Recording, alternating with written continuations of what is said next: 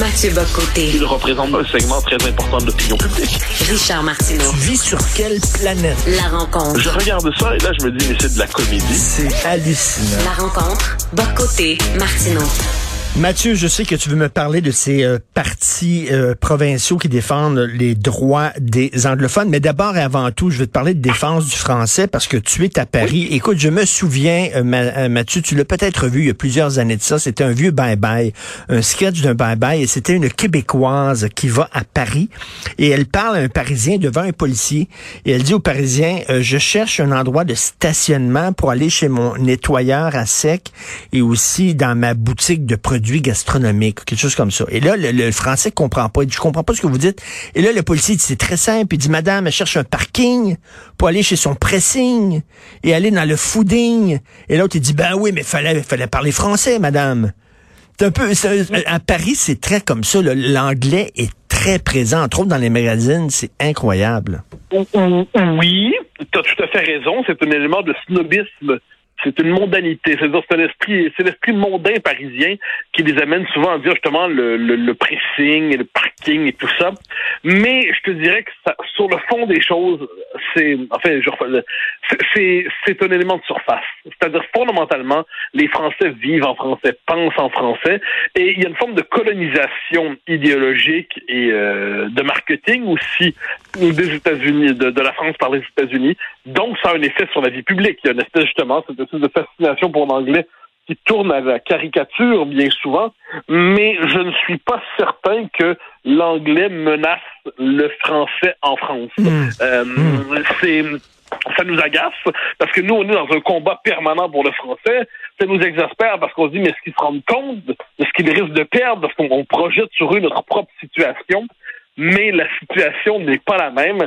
Mais autant ça peut me exaspérer, puis moi-même, je me fais un plaisir de dire que euh, quand on dit pas Fashion Week, on dit Semaine de la mode, mmh. on dit pas que je peux faire la, la longue liste. En dernière instance, ce n'est pas ce qui menace le, le français ici. Ce qui ne veut pas mmh. dire qu'ils ne devraient pas eux-mêmes euh, se mobiliser contre ces vilaines manies. Ils ne devraient pas faire la carpette anglaise. Mais une fois que c'est dit, je pense que le l'enjeu identitaire français premier, ce n'est pas celui-là. Ça ne veut pas dire que ça n'en je... est pas un. Mais ce n'est pas, ça n'a pas la même portée que chez nous. Tu as, tu as tout à fait raison, effectivement. Euh, Mathieu, donc, deux partis euh, provinciaux euh, qui ont qui ont vu le jour euh, récemment pour défendre les droits des euh, anglophones et qui sont tellement brimés, et dont un parti qui euh, s'appelle le Parti canadien du Québec, parce que tu sais que la menace souverainiste, elle est tellement forte au Québec. Tellement fort. Alors moi, je pensais, le Parti canadien du Québec, je pensais que c'était le Parti libéral du Canada et le Parti libéral du Québec. Mais bon, ça a l'air que c'est pas assez. Donc c'est assez amusant, en fait, parce que ça, ça s'inscrit dans une histoire, quoi qu'on en dise. Les, une bonne partie des anglophones du Québec, ou tout le moins une minorité radicale et, et sonore, n'a jamais accepté la Révolution tranquille, non plus que la loi cent un. Officiellement, elle l'avait accepté. Dans les faits, c'est un rapport de force circonstanciel qui était toléré. Mais, pardon, dès les années quatre-vingt, il y a eu avec le mouvement Alliance Québec, par exemple, et ensuite avec le mouvement, euh, puis avant ça, on peut dire la lutte contre la loi cent un, soit dit en passant. Mais donc, la, puis la loi soixante-quatorze avant ça, la loi vingt-deux, pardonne-moi, dix-neuf soixante-quatorze avant ça. Donc, il y a une espèce de, de refus de, du progrès, de la, de la normalisation du français comme langue commune au Québec, mais ça s'est toujours présenté au nom des droits de l'homme, des droits des minorités, d'une forme de persécution systémique dont seraient victimes les anglophones québécois. Donc, dans les années quatre-vingt, je l'ai dit, c'est Alliance Québec, une partie égalité. Après ça, ça s'est un peu éteint. Après le référendum de quatre-vingt-quinze, il faut pas oublier, il y a le mouvement partitionniste, le mouvement partitionniste de Howard Galganov, et puis des figures comme Brent Tyler, puis Kate Anderson, qui vont jouer un vrai rôle dans l'espèce de, de plan B d'Ottawa qui utilise les revendications des, des anglophones, qui refusent finalement le Québec de Camille Laurin et de René Lévesque, pour euh, consolider ici le, le poids du fédéral, l'État canadien. Et puis aujourd'hui, et là c'est ça qui est particulier, nous ne sommes plus au Québec dans un moment d'affirmation nationale. On défend péniblement certains acquis sans être certain d'en être capable, et c'est parce que nous sommes faibles collectivement que ces mouvements surgissent et ne tolèrent plus la moindre marque d'affirmation nationale et linguistique québécoise. Donc là, qu'est-ce qu'on voit? On voit ces mouvements qui se créent. D'un côté, il y a le mouvement Québec de l'incomparable Balarama Holness, et de l'autre, il y a le mouvement, le Parti canadien du Québec, qui... Euh, qui, lui, est dans les cantons de l'Est. Et bon, il y a une différence de culture politique pour les deux. Dans le cas de Balarama Holness, on est vraiment dans le, le discours diversitaire montréalais, Montréal qui doit presque se séparer du reste du Québec, un multiculturalisme très militant et tout ça. Alors, dans le cas du Parti canadien du Québec, on est davantage dans l'activisme anglophone traditionnel, mais dans les deux cas, il y a un point commun, c'est le refus du Québec comme nation. Et euh, je parlais à Patrice Coquereau tantôt, le comédien, puis il dit, c'est comme s'il voulait nous avoir à l'usure, en disant, là, on veut rien savoir du français, on veut rien savoir du français, et à, à, à force de nous dire ça, euh, Montréal est une ville bilingue, et tout ça, on va baisser les bras. Ben, on a baissé les bras, soit dit en passant. On a baissé les bras pendant longtemps, et, et là, quand on cherche à les relever un peu, un tout petit peu, mais un tout, tout, tout petit peu, eh bien, quelle est la réaction euh, de ces gens-là? C'est, ils crient justement la persécution. Et là, on est dans cette espèce de situation historiquement comique où, euh, où les héritiers de Lord Durham se présentent désormais comme les, les victimes des, des héritiers de, des Canadiens français qui étaient dans une situation de persécution globale, eux, une vraie persécution de soumission, d'assimilation, d'anglicisation. Donc, c'est comme si Lord Durham, finalement, était la victime euh, posthume, euh, tardive de Papineau et de Delorimier. Donc, il y a quelque chose d'un peu étrange dans tout ça, mais, mais c'est un refus, en fait. C'est un refus profond de la légitimité québécoise. On accepte cette idée que les francophones, bon, sont, c'est finalement une forme de, de population résiduelle qui vit entre elles sur le mode familial et presque consanguin, mais ça ne doit, le, le français ne doit pas être la langue commune au Québec. C'est ce que dit d'ailleurs le Parti canadien du Québec. Il veut que le, le Québec soit une province comme les autres, finalement. Comme les autres. Aucune différence de fond. Le Québec n'est plus pensé comme un État national, n'est plus pensé comme une société distincte. Le Québec doit être intégralement canadienisé. Et de ce point mmh. de vue, on pourrait dire que c'est la volonté d'en finir une fois pour toutes avec la Révolution tranquille. C'est le, ça serait le Canada d'un océan à l'autre, là. Oui, exactement, exactement. Et, et je dirais de manière définitive. C'est-à-dire le, le, le Canada d'un océan à l'autre avec plus de différences substantielles au Québec.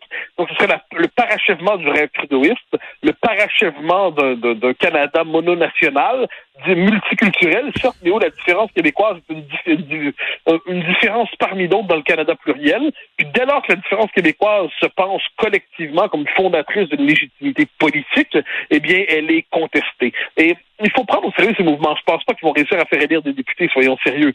Mais ils témoignent d'un activisme et d'un état d'esprit nouveau chez, euh, chez bien les anglophones qui, euh, qui se sont laissés radicaliser par une partie de leurs élites et probablement aussi par le sentiment d'une confiance nouvelle qui vient avec la démographie. Et de ce point de vue, nous payons le prix de notre irresponsabilité démographique, de notre irresponsabilité politique des dernières décennies. On a accepté sans cesse, de manière démesurée, le seuil d'immigration qui, euh, qui était justement démesuré par rapport à nos capacités d'intégration. On s'est laissé intimider par le discours qui disait qu'on était fermé à l'autre si on n'allait pas toujours plus loin dans le bilinguisme institutionnel, dans le multiculturalisme, et ainsi de suite. Eh bien là, on en paie le prix aujourd'hui. On finit toujours par payer le prix de ses erreurs. Et maintenant, mais, ben, c'est le temps de payer pour nous. Mais Mathieu, en tant que souverainiste, tu dois t'en réjouir que de voir que trois partis maintenant qui vont se phagocyter les uns les autres. Wow, non, franchement, euh, je, je, premièrement, je pense pas qu'ils vont être capables de prendre de grands votes aux libéraux. Ça va être, euh, je, je crois pas à la grande révolte, parce que je, au-delà du, du sentiment de persécution un peu euh, fantasmé, pour ne pas dire beaucoup fantasmé, pour ne pas dire intégralement fantasmé, ce qui est factuel, c'est que la communauté anglophone pèse politiquement très largement au Québec à travers le contrôle du Parti libéral du Québec. Donc, euh, c'est une communauté qui a le sens de ses intérêts, avec des, des leaders qualifiés, il n'y a pas de doute là-dessus, et, et s'isoler dans cette espèce de, de logique du parti égalité bis, ça affaiblirait cette communauté anglophone. Donc, euh, je pense qu'en dernière instance, ils vont continuer d'investir le Parti libéral, mais il y a une petite frayeur au Parti libéral pendant quelques jours, pendant quelques heures. Mais ce que ça dit néanmoins, au-delà du poids politique, c'est que cet activisme anglo-radical nouveau, lui, est fondé sur une...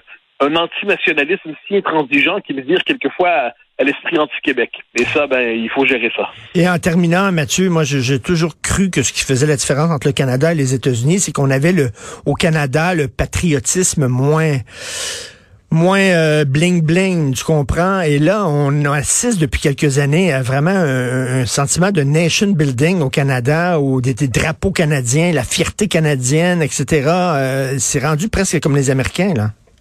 Ah ben oui, mais d'autant le Canada se prend aujourd'hui pour le vrai pays du rêve américain. Hein. Le Canadian Dream a pris le relais de l'American Dream. Le Canada se prend non pas seulement pour le meilleur pays au monde, ça c'est très années quatre-vingt-dix, mais la prochaine étape dans l'histoire de l'humanité. Le Canada fait la leçon à absolument tout le monde. Le Canada regarde les autres pays dans le monde comme s'ils étaient en retard sur le modèle canadien qui est censé, de leur point de vue, inspirer la planète entière.